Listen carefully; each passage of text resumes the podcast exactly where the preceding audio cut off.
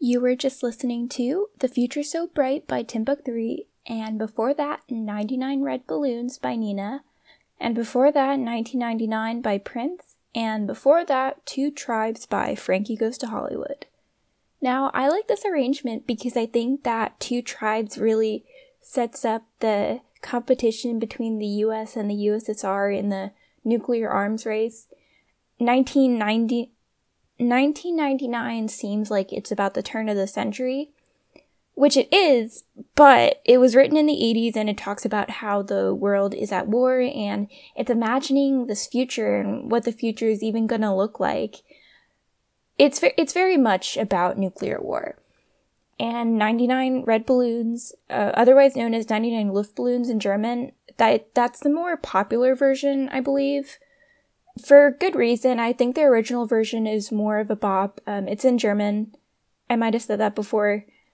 Um, but the rest of the songs in my playlist are in English, and I want leader- I want listeners to be able to understand the lyrics, and I-, I think the lyrics in English are actually a little bit different from the original, but definitely the message still stands. Uh, The, the song is about, like, someone releases ninety-nine balloons into the air and then the government mistakes it for a nuclear missile attack and then this whole out war happens.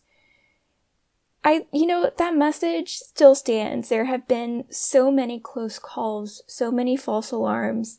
Even the most sophisticated missile detection devices in the world can still make mistakes.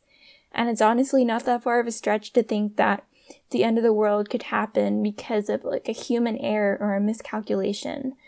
It, it, the just like the weapons that we're dealing with are so, they're really scary.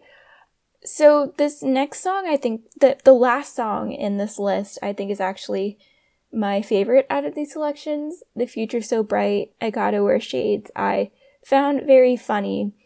Because the future is so bright is such an optimistic phrase, and a lot of people interpret the song as a positive message about the future, but the artist actually said that it was the opposite. The reason the future is so bright is because when H-bombs go off, there's a bright flash. That one was pretty slick, a little bit of a double meaning there. I want to say that it's satire, but I'm not entirely sure that's the right classification. Regardless, I had a bit of a chuckle. So, this next selection of songs I'll refer to the end of the world. In the Cold War, they created the Doomsday Clock, which calculates how close we are to midnight, or, like, the end of human life on Earth. And it's kind of relevant now that every day feels like the end of the world. When I was initially thinking about this, I... What came to mind were threats of global conflict and weapons of mass destruction and all that homeland national security stuff. But I think what I was focused on the most was the end of the world in terms of climate change. And by the way, the Doomsday Clock, I think back during the Cold War, was a little bit more focused on the threat of nuclear war. But it it's still like a measure that's used today, with the nuclear aspect playing a role, but also climate change as a major influence on how close we are to midnight. And last time I checked, we were very close to midnight. When I see what's happening on the West Coast with wildfires, natural disasters have become more of a disaster now than they were back then. It, it seems crazy to me how this isn't being addressed as much of a crisis as it is. And full transparency here, I lean to the left if that wasn't apparent before, so totally come to your own conclusions. Of course, the Doomsday Clock isn't the one and only definitive measure. And also, most, if not all, the songs on my list have a very strong anti-nuclear war message. Um, I, I think there are a lot of reasons for this, and there are a lot of lessons and ideas to be drawn from the music these artists have produced in their times.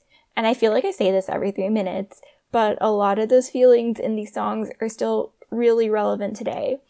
And maybe nuclear war isn't the first thing on anyone's mind right now, but the end of the world really hits. Next up is Eve of Destruction by Barry McGuire.